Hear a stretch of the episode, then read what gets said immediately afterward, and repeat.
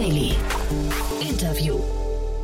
Herzlich willkommen zu Startup Insider Daily. Mein Name ist Jan Thomas und heute sprechen wir mal wieder über einen neuen Fonds, der das Licht der Welt erblickt hat.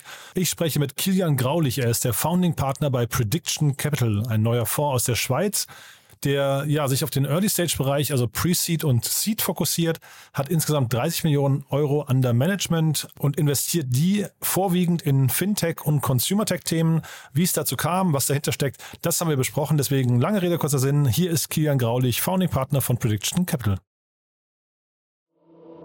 Startup Insider Daily. Interview.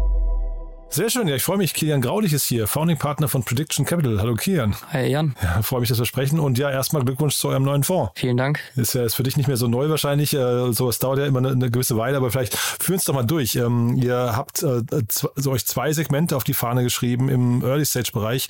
Warum gerade die? Ja, super gerne. Also ähm, die zwei Segmente, die wir uns jetzt speziell auf die Fahne geschrieben haben, sind äh, einmal Consumer Tech und Fintech ähm, kommt eigentlich ganz konkret aus zwei Gründen sind wir drauf gekommen. Einmal, weil wir eben inhaltlich ähm, als Partner sehr stark in den beiden Segmenten aktiv sind, waren und uns dementsprechend gut auskennen. Also ich vor allen Dingen äh, im Consumer Tech Bereich ähm, aufgrund meiner Vergangenheit bei McKinsey im Investment Banking und ähm, mein anderer Partner Chris äh, Schufar ähm, im Fintech Bereich vor allen Dingen.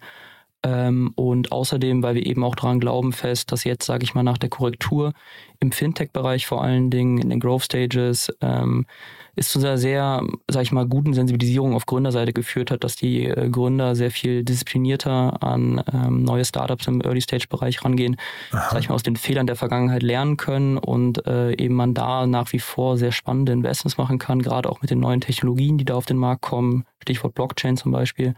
Ähm, und im Consumer Tech-Bereich, Consumer Tech definieren wir so ein bisschen breiter. Also für uns fallen da Sachen rein, wie zum Beispiel ähm, Educational Technology, Age Technology, Gaming, Socials, Content Creation. Das sind alles Bereiche, glaube ich, wo jetzt in den nächsten Jahren noch sehr viel spannende Sachen passieren werden. Ähm, und wo man, glaube ich, jetzt, wenn man in so einer Downturn-Phase investiert, äh, sehr, sehr spannende Unternehmen und Gründe unterstützen kann. Mhm. Äh, Fehler der Vergangenheit habe ich hier so noch nicht gehört. Erzähl doch mal, was du damit meinst. Ja gut, also ich meine, ähm, es ist ja, glaube ich, sehr hinreichend bekannt, ähm, was da im Fintech-Bereich letztendlich, sag ich mal, zu der Korrektur der Bewertungen äh, geführt hat. Also ich meine, angefangen davon, dass man da teilweise einfach Geschäftsmodelle, die viel zu, sag ich mal, unattraktive ähm, Unit Economics hatten, viel zu hoch bewertet hat, denen zu viel Geld gegeben hat, zu schnell zu wachsen, bevor man, sag ich mal, die Grundfoundation des Businesses aufbaut und auch fairerweise die Wertschöpfungsströme, aus denen man letztendlich Profitabilität schöpfen möchte, äh, hinreichend aufbaut. Und ich glaube, da gehen jetzt äh, vor allem die Gründe, mit denen wir gesprochen oder in die wir jetzt auch investiert haben, gehen da sehr viel nüchterner ran und schauen eben erstmal, dass sie sich nachhaltig wirklich Kundenstämme aufbauen, mit denen sie dann ähm, experimentieren, lernen können, wie sie eben äh, die profitabel aufbauen, bevor man dann eben, sage ich mal, direkt die großen Leaps macht, große Runden einsammelt, sich ähm, gegebenenfalls auch zu schnell zu hoch bewerten lässt und dann eine Drucksituation kommt, wo man eben wachsen, wachsen, wachsen muss, aber eben, ja, sag ich mal, die, die Grundfoundation des Businesses so ein bisschen außer Acht äh, nimmt. Und ich glaube, da wird in Zukunft äh, einfach mit mehr Disziplin ähm, sehr viel mehr auch zu erreichen sein. Und dann hat man auch die Kunden dafür, die dafür hinlänglich dann auch in der Lage sind, Geld zu investieren, Geld anzulegen, in welchem Business man sich immer befindet. Aber da glauben wir fest dran, dass das in der Zukunft äh, deutlich attraktiver und auch deutlich äh, rationaler sein wird. Die Punkte, die du ansprichst, ähm, beziehst du dich da vor allem auf das Jahr 2021 oder auf welches Jahr oder auf welche Jahre? Also ich sag mal, das hat sich ja über die Jahre hinweg so aufgebauscht ähm, und dann ist es in 2021, glaube ich, hat seinen Peak erreicht und in 2022 gab es dann eben äh, die, die Abrechnung sozusagen bisher, ähm, getrieben durch sowohl natürlich auch ein sehr unfavorisierbares äh, Makro-Environment, aber eben auch, weil das eben nur so lange so gut laufen kann und man sich dann eben irgendwann mal einen Schritt zurück machen muss und sich fragen muss, ist jetzt ein Unternehmen wirklich so viel Geld wert, äh, basierend auf eben der Unit Economics, den, der Profitabilität, dem bisherigen Fortschritt. Und äh, ja, jetzt hatten wir eben die Korrektur.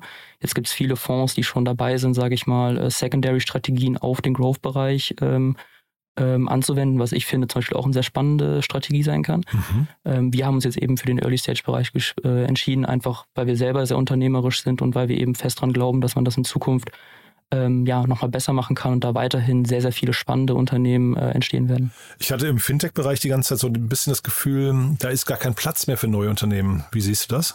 Das glaube ich nicht. Also ähm, ich glaube ähm, auf der einen Seite, dass es da schon noch genug Kundengruppen gibt, die bisher noch nicht ausreichend, sage ich mal, ähm, am Markt äh, partizipiert haben, beziehungsweise jetzt noch partizipieren werden, wo auch mhm. jetzt, sage ich mal, in den letzten Jahren mit viel Marketing, mit viel Vertrieb äh, die Bedingungen geschaffen worden sind, dass die sich auch mehr und mehr für digitale Finanzprodukte interessieren. Ähm, und das kann alles sein. Davon rede ich jetzt nicht nur von, äh, sag ich mal, Finanzprodukten im Sinne von ähm, Stock Markets oder auch Finanzierungsprodukten. Das sind auch digitale Versicherungen, das sind auch äh, wirklich Financial Management Solutions für Unternehmen. Und ähm, ich glaube, dass man da jetzt quasi den Vorteil hat als jetzt frisches Unternehmen, dass da andere den Weg teuer geebnet haben und man sich da jetzt dann eben auf Kundengruppen, Use Cases noch stürzen kann, die eben noch unerforscht sind.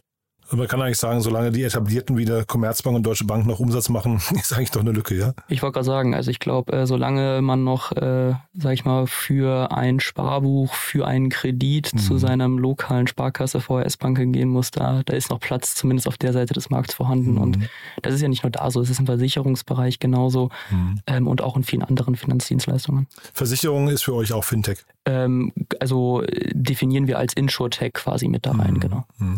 Und du hast äh, Blockchain von angesprochen. Ist das für euch ein relevanter Treiber in dem ganzen Thema nochmal? Also ist das quasi fast eine Voraussetzung für euch, um zu investieren oder also dieser ganze DeFi-Bereich oder war das jetzt aber nur so ein, so ein, quasi so ein Thema, das du mit reinwerfen wolltest in die Waagschale?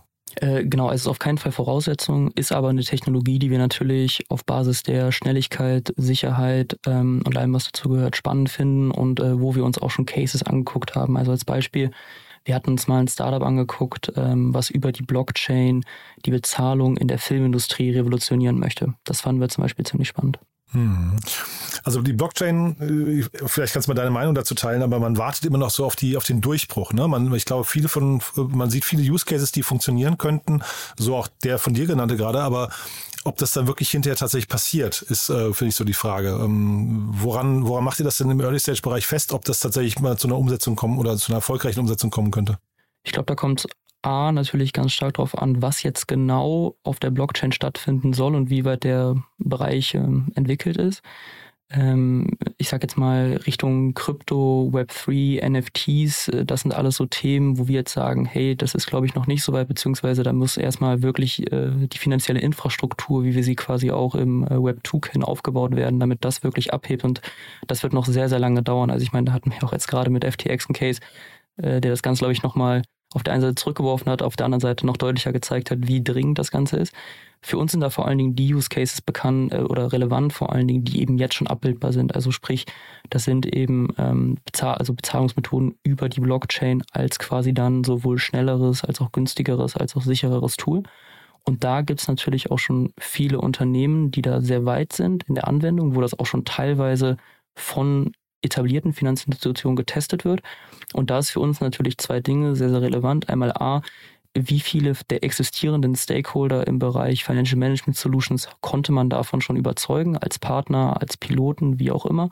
Und das zweite ist natürlich, ähm, wie nischig ist dann auch wirklich der Use Case und, und wie spezifisch hat man sich den Use Case auch ausgewählt, weil ich glaube, jetzt in einen Spieler zu investieren, der sagt, hey, ich mache alles, was mit der Blockchain relevant ist, ähm, und, und kriegt das irgendwie alles gemeinsam hin. Mhm. Das ist sehr unrealistisch, aber wenn es eben einen spezifischen Use Case gibt, der da abgebildet ist und wo wir eben die Traction sehen und wo wir eben glauben auch, dass das mit den Partnerschaften, ähm, die eben bisher beschlossen sind, funktionieren kann, dann schauen wir uns das an, dann finden wir das auch spannend. Jetzt hast du gerade NFTs schon angesprochen. Das könnte ja eigentlich eine Schnittmenge sein zwischen Fintech und äh, Consumer Tech, ne? Aber ich kann mir vorstellen, NFTs ist jetzt auch gerade so ein, so ein, was ich, Negativ-Buzzword, ne? Das möchte man eigentlich auch nicht, ähm, weiß nicht, wie, wie dein Blick da drauf ist, aber vielleicht kannst du das kommentieren, aber auch gleichzeitig mal sagen, welche Consumer Tech-Themen sind denn für euch besonders spannend? Ja, absolut. Also ich glaube, ähm, also NFTs finde ich jetzt persönlich eher unspannend. Ich, ich finde alles, was mit dem Web3 Metaverse im Zusammenhang steht, was zum Beispiel ähm, Online- und Offline-Shopping in Verbindung setzt, finde ich sehr, sehr interessant. Also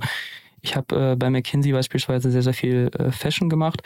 Und mhm. ähm, zum Beispiel über Corona dann zu sehen, wie Fashion-Shows im Metaverse stattfinden, wie Kunstausstellungen im Metaverse stattfinden, und wie eben diese Grenze von Online- und Offline-Shopping verschwimmt und man so ein bisschen wirklich in eine Omnichannel-Denke reinguckt. Das finde ich zum Beispiel im Web3 bzw. Metaverse-Kontext als Consumer-Play relevant und interessant, weil ich glaube, das wird kommen. Ähm, ich kenne da sehr, sehr viele Executives im Fashion-Bereich, die da sehr, sehr konkret drüber nachdenken, die sich das anschauen und da eben auch viele Fragen haben.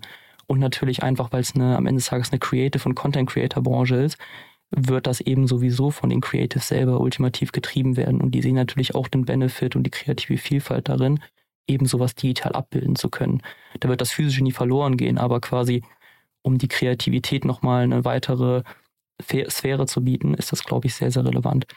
Und ähm, um deine zweite Frage zu beantworten, ähm, Consumer-Tech, wie gesagt, also wir finden da vor allen Dingen Themen spannend, die eben Probleme lösen, die der Endkonsument hat und letztendlich dem Endkonsumenten Mehrwert dahingehend liefern, als dass eben Dienstleistungen, Services und Erfahrungen eben komfortabler, schneller, interessanter oder eben auch überhaupt erst ermöglicht werden, wie das ja beispielsweise bei vielen Age-Tech-Lösungen der Fall ist, wo es eben letztendlich darum geht, dass ältere Menschen möglichst lange zu Hause bleiben können, mhm. möglichst sicher und, und auch ähm, mit, mit Würde durchs Leben gehen können, möglichst lange. Das sind, das sind Themen, die wir dahingehend zum Beispiel spannend finden. Und das ist eben für uns, wie gesagt, äh, da zählt dann eben auch AdTech mit rein.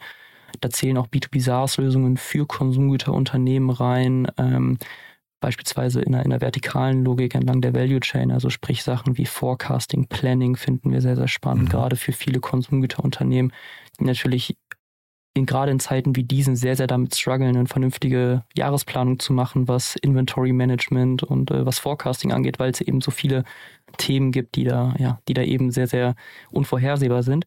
Das war schon früher so, ähm, dass wir auch bei McKinsey da immer wieder dazugeholt wurden. Und jetzt gibt es eben ein paar Player auf dem Markt, die da eben dran arbeiten, das mal wirklich zu digitalisieren und skalierbar zu machen. Und das sind zum Beispiel auch Themen, die wir sehr spannend finden. Jetzt seid ihr ja ein, sehr Early-Stage-Fonds, ne? Pre-Seed und Seed, ähm, 30 Millionen.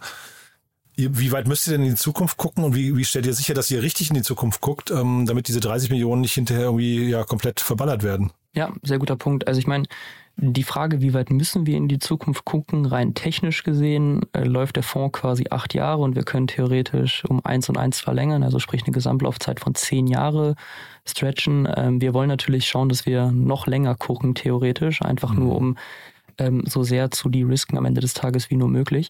Aber ich glaube, und das wird jeder Investor wissen, am Ende des Tages äh, muss man sich eben immer so ein bisschen die Frage stellen, okay, ähm, was ist eben heute relevant? und was sind die Trends, die es heute gibt und welche davon werden wirklich die Zeit überdauern. Und ich glaube, ein ganz einfacher Faktor, den man sich immer anschauen kann, sind so, was sind so die größten Probleme in der Welt, die es aktuell gibt und ähm, welche davon sind dementsprechend imminent, dass sie die nächsten, nicht nur die nächsten zehn Jahre, wie jetzt unsere Fondslaufzeit theoretisch maximal wäre, sondern die nächsten 50 Jahre überdauern werden. Und ich glaube, wenn man sich aktuell so das Klima in der Welt anguckt, dann wird irgendwie ganz klar, ähm, wir haben ganz klaren Fachkräfte- und Bildungsmangel. Ähm, wir nutzen immer noch nicht Daten, Technologien ausreichend genug, um halt relativ, sag ich mal, banale Tätigkeiten zu automatisieren und effizienter umzusetzen. Wir haben natürlich eine, eine Sicherheitsthematik und auch eine Energie- bzw. Klimathematik, die wir jetzt mit dem Fonds ähm, nicht direkt angehen, wo wir uns aber natürlich auch ähm, Themen angucken. Wir haben zum Beispiel in ein Startup investiert, ähm, die sich mit dem ganzen Thema ESG-Agenda für größere Corporates ähm, dem Ganzen annehmen und versuchen, denen dabei zu helfen, das durchzupushen. Und sprich, so haben wir, sind wir eigentlich ursprünglich an die ganze Sache angegangen, mhm. dass wir gesagt haben, okay, was sind eigentlich die Makroprobleme? Wie targeten wir die jetzt speziell und dementsprechend dann äh, geschaut haben, dass wir dahingehend auch so ein bisschen den Investmentfokus äh, ja, kalibrieren. Vielleicht musst du noch mal kurz ähm, den Hintergrund eures Fonds erklären. Ne? Ihr, ihr habt eine relativ besondere Konstellation. Ähm, ja, genau. Also ich glaube, was ähm, unseren Fonds ultimativ von vielen anderen Early-Stage-VCs oder auch VCs grundsätzlich unterscheidet, ist, mhm. dass wir in eine äh, Fondsstruktur eines äh, Schweizer äh, Family Offices integriert sind, Infinitas Capital. Ähm, Infinitas Capital ist das Family Office von Robin Lauber, also einem der ähm, Founding-Partner auch von Prediction Capital neben äh, Chris und mir. Und ähm, genau der Hintergrund war eben, dass Chris und Robin sich schon Ewigkeiten kennen immer mal zusammen Fonds machen wollten. Äh, Robin eben mit dem Family Office als äh, Next Gen gerade sowieso eine sehr moderne Interpretation eines Family Offices fährt. Also mhm. sprich, nicht nur eigenes Geld verwalten, nicht nur alles hinter verschlossenen Türen besprechen und entscheiden, sondern eher sehr transparent, eher sehr progressiv rausgehen und eben auch auf dem Weg andere Family Offices, High Networks mitnehmen, die normalerweise vielleicht nicht unbedingt ähm, in so eine risikoreiche Assetklasse wie Early Stage Venture Capital jetzt investieren würden. Und äh, das ist so ein bisschen Hintergrund, auch so ein bisschen die Mission von uns, sage ich jetzt mal, neben der ganzen Tatsache, dass wir eben in, in tolle, innovative ähm, Startups investieren wollen, mit coolen Unternehmern einfach partnern wollen, auch, sage ich mal, auf der Investorenseite einfach ähm, Investoren mitzunehmen, andere Family Offices, andere High Networks, die eben normalerweise nicht in diese Assetklasse investieren würden, uns beziehungsweise Robin aber eben einfach dann darauf äh, basieren vertrauen, dass eben dahinter eben auch ein Family Office steht, was eben auch diese Transformation durchgemacht hat und eben jetzt dann eben so weit sogar ist, dass es einen eigenen Fonds jetzt launcht, ähm, wo wir eben auch dann andere Investorengelder mitverwalten. Mhm dann damit verbunden vielleicht die Frage dann auch, wie, wie funktioniert euer Deal Sourcing? Ne? Das eine ist ja quasi Geld zu haben und das zu investieren oder in, investieren zu wollen, aber man, braucht ja auch die richtigen Targets. Absolut. Ähm, das ist eine super Frage. Also ich glaube, ähm, unser Deal Sourcing unterscheidet sich dabei gar nicht mal so groß wie von jetzt einem anderen VC auch. Also ich glaube, äh, für einen Early Stage äh, VC, was wir natürlich sehr stark machen, ist, dass wir mit ähm, etablierten Universitäten versuchen zu äh, kooperieren ähm, Gerade natürlich in Deutschland ist es klar, irgendwie meine äh, Alma Mater, die WAU, machen mit der TUM zusammen was. Ich habe jetzt eben einen Workshop bei der RWTH Aachen ähm, gehalten mit anderen technischen Universitäten wie im KIT. In der Schweiz hat man natürlich dann äh, die HSG, EPFL, ETH. Also schauen da eben, dass wir möglichst nah an den äh, Campi dran sind, an den Inkubatoren der Universitäten dran sind und, und da eben schon möglichst früh mit den Gründern in Kontakt kommen, vor allen Dingen eben für unsere Pre-Seed-Investments.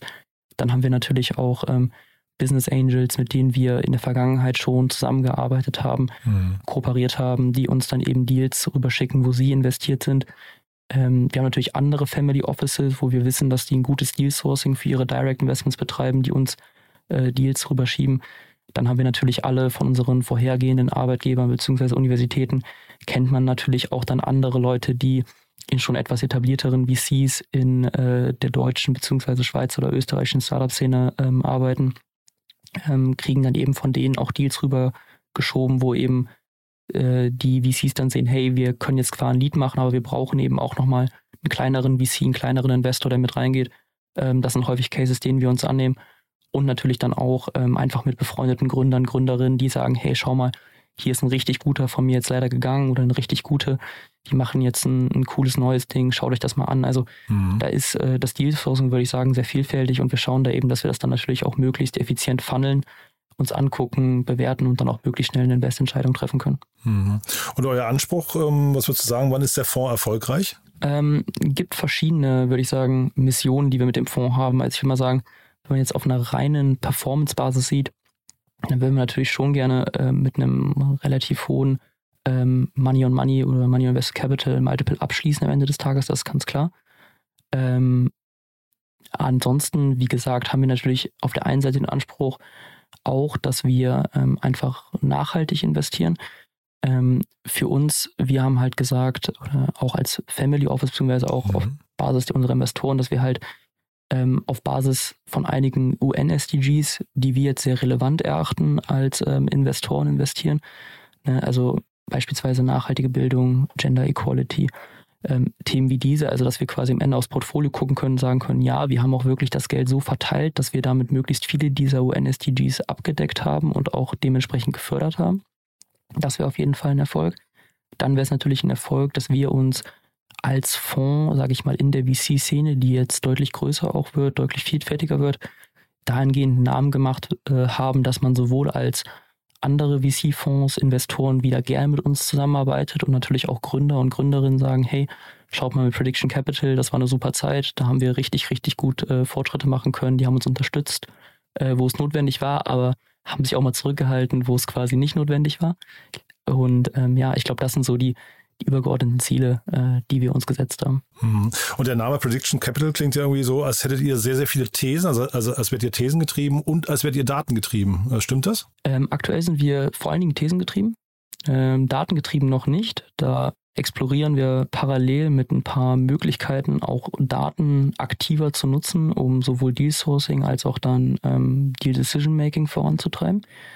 Ähm, Prediction Capital fanden wir insofern einfach spannend und cool als Namen, als dass wir halt gesagt haben, und das ist ja unser Leitspruch, ähm, the best way to predict the future is to create it. Also, dass wir gesagt mhm. haben, um halt möglichst gut hervorsagen zu können, wie gut ein Investment ist, muss man mhm. eben mit anpacken, muss man mitschaffen und muss man eben sich, sich einbringen.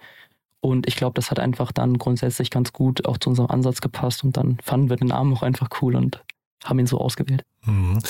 Und jetzt sollen sich bei euch wahrscheinlich Leute melden, die sehr, sehr früh unterwegs sind im Bereich Fintech und äh, Consumer Tech. Gibt es denn Leute, die sich nicht melden sollen? Also gibt es in den Segmenten trotzdem Dinge, die ihr ausschließt?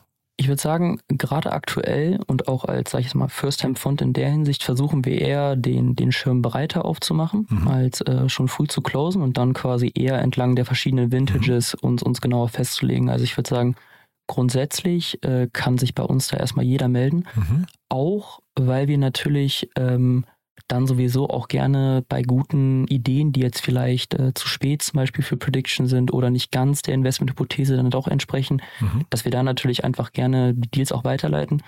Plus natürlich auch äh, mit dem Family Office theoretisch auch Direct Investments machen können in Themen, die dann nicht in Prediction Capital reinpassen würden. Mhm. Also dementsprechend würde ich grundsätzlich jeden motivieren, der, der sich dahingehend irgendwie abgeholt fühlt oder angesprochen fühlt, auf uns zuzugehen einfach und dann ähm, wird der oder diejenige schon äh, gutes Feedback bekommen und wir werden schauen, wie wir helfen können. Sehr spannend. Jetzt frage ich dich nicht explizit, weil ich, ich finde es immer spannend. Äh, jeder äh, VC, mit dem ich hier spreche, der schließt aus alles rund um Sex und Erotik, alles rund um Waffen und alles rund um Glücksspiel. Aber ich habe jetzt erstmal gehört, ihr seid gesprächsbereit. Ah, sorry, äh, also ein paar Tabuthemen gibt es. Also Waffen würden wir jetzt zum Beispiel auch nicht machen. Also ich glaube, alles, was man so grundsätzlich als moralisch verwerflich ja, ansieht mit gesundem Menschenverstand, ja, äh, mhm. machen wir nicht. Aber mhm. ich glaube, ansonsten, also ne, Beispiel Amorelie solche Themen mhm. würden wir uns natürlich auch anschauen, weil das ist jetzt in meinen Augen weniger moralisch verwerflich, als dass da einfach ein Tabuthema genommen wird, was kein sein müsste und man das eben neu interpretiert und dann sehr erfolgreich damit sein kann. Moral ist ja auch ein sehr dehnbarer Begriff. Ne? Das verändert sich ja im Laufe der Zeit. Also von daher also Themenbereiche aufzubrechen, die vielleicht irgendwann ein Tabuthema waren, ist ja auch äh, völlig legitim. Exakt, genau. Also ich glaube, solange das äh, kein Tabuthema im äh, kriminellen Sinne mhm. oder im moralisch verwerflichen Sinne absolut ist, äh, sind das Sachen, glaube ich, wo man einfach unternehmerisch auch äh, neugierig sein kann. Das sind wir definitiv. Und von daher finden wir das auch spannend. Also selbst im Glücksspielbereich, ne? Wir hatten hier schon mal die Debatte, hatte ich mit Enrico Mellis hier mal äh, relativ ausführlich zum Thema Sorare, ne? die ja diese NFTs äh, Sammelbilder machen. Ähm, und das ist auch nah am Glücksspiel. Das wird halt nur nicht so betitelt, aber ähm, die, die Grenzen verschwimmen schon relativ stark, ne? Absolut. Ich glaube, ich meine, Glücksspiel ist ja auch, wenn man das mal rein beim, von der Begrifflichkeit her betrachtet, ist das ja erstmal nichts Schlechtes. Ja. Ähm, man muss halt eben nur aufpassen. Ich glaube, das sind einfach zwei Dinge, die Glücksspiel dann moralisch verwerflich machen. Einmal A, einfach die hohe Suchtgefahr und B, halt eben äh, die Gefahr, da richtig viel Geld zu verlieren und dementsprechend halt auch äh, ja, privat äh, in Probleme zu geraten. Mhm. Aber ich meine, sonst ist rein, sag ich mal, die psychologische Komponente des Glücksspiels mhm nicht uninteressant aus einer Konsumentensicht. Im Gegenteil, ich meine, wenn man sich so anschaut, ist letztendlich zum Beispiel Loyalitätsprogramme von Unternehmen haben auch viele Aspekte, die ähm, ja, ähnliche Befriedigung, ähnliches mhm. Glücksgefühl hervorrufen wie mhm. Glücksspiel bei Leuten. Also ich glaube, da, da kann man äh, dahingehend, kann man zumindest Elemente davon kreativ dann weiterentwickeln und eben so, dass sie niemandem schaden letztendlich. Mhm. Jetzt, bevor wir zu, zum Ende kommen, du, du hattest mir im Vorfeld gesagt, es gibt schon zwei Investments, die ihr getätigt habt. Ne? Vielleicht können wir die noch mal ganz kurz anreißen. Ähm, absolut, super gerne. Ähm, wir haben äh, bisher insgesamt vier Investments gemacht. Über, über zwei können wir eben jetzt schon reden, weil die eben auch schon aus dem Stealth-Mode sozusagen hinaus sind. Das eine ist ähm, Heritas, beziehungsweise in Deutschland äh, heißen die noch Erblotse. Ähm, ist ein Startup, ähm, wo das war tatsächlich das erste Investment, was wir gemacht haben. Das haben wir äh, freundlicherweise hat damals uns äh, die Gesa Hepp von Auxo äh, den Tipp gegeben, dass dann mhm. super cooles Startup gerade aus dem Boden schießt äh, mit äh, der Birte Gall als einer der ähm, Gründerinnen. Und ähm, die machen was sehr Spannendes und zwar digitalisieren die den gesamten Erbschaftsprozess, sowohl in der Vorsorge als dann auch letztendlich für den Erbschaftsfall ähm, und haben da eine Plattform aufgebaut, wo sie quasi Leuten dabei helfen, dieses vor allen Dingen in Deutschland, aber auch in vielen anderen Ländern sehr, sehr umständliche, sehr, sehr emotional geladene und stressige Verfahren sehr viel leichter zu machen und ähm, da eben Abhilfe zu schaffen über eine digitale Lösung und eben auch einen sehr ähm, legally approved, also zwei der Gründer bzw. Gründerinnen sind auch Anwälte, ähm, das eben ähm, ja zu stemmen.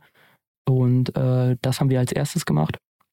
Und als äh, zweites Investment tatsächlich haben wir ein Investment in der Schweiz gemacht, ähm, als Lead-Investor auch äh, Food Detective, die quasi eine ähm, Master API für äh, Merchants äh, entwickelt haben, um eben zum Beispiel Restaurantbetreibern ähm, bei Operations ähm, ähm, Abhilfe zu verschaffen und das eben alles sehr, sehr viel effizienter zu machen. Ähm, auch unter anderem zum Beispiel das Planning und Management im Restaurant effizienter zu gestalten, sodass eben ein Restaurant sich darauf äh, fokussieren kann, äh, worauf es fokussieren sollte, nämlich am Ende des Tages Customer Experience und, mhm. und einfach tolle Gerichte zu kochen. Und äh, das sind beides eben Investments, die wir jetzt äh, zu Beginn gemacht haben. Wie gesagt, noch zwei weitere. Und die nächsten schauen wir uns auch schon an. Super, Kilian. Du, dann würde ich sagen, bis hierher erstmal. Klingt wirklich sehr spannend. Ähm, wir bleiben einfach mal in Kontakt. Wenn es bei euch Neuigkeiten gibt, sagt gerne Bescheid. Ähm, ja, und ansonsten drücke ich die Daumen, dass der Fonds sich so entwickelt, wie ihr euch das wünscht. Vielen Dank, Jan. Ich freue mich auf die nächsten Gespräche. Cool, ebenso, ne? Bis dann. Ciao. Bis dann. Ciao, ciao. Startup Insider Daily, der tägliche Nachrichtenpodcast der deutschen Startup-Szene. Ja, das war Kilian Graulich, der Founding Partner von Prediction Capital. Ein spannendes Thema, muss ich sagen. Hat mir großen Spaß gemacht. Bin gespannt, wo es diesen Fonds noch hinführen wird. Vielleicht wegen des Timings mal kurz angemerkt. Wir freuen uns natürlich hier immer, wenn ihr ja News für uns habt, die ihr vorher mit uns besprecht und euch dann rechtzeitig bei uns meldet, damit wir quasi eine Aufnahme machen können, die dann am Tag der Veröffentlichung der News erscheint. So war das nämlich auch heute. Das freut uns immer am allermeisten. Wenn ihr also große Neuigkeiten habt, dann schreibt gerne an podcast.startup-insider.com oder benutzt gerne das Formular auf unserer Webseite. Dann auf jeden Fall kommt das Ganze in einen geordneten Prozess. Wir gucken uns alles an. Es gibt natürlich eine Menge Bewerbungen, viele spannende News, viele spannende Themen, aber ihr seht es ja, ich glaube, wir haben ein ganz gutes Händchen dafür, welches dann hinterher in den Podcast schaffen sollten.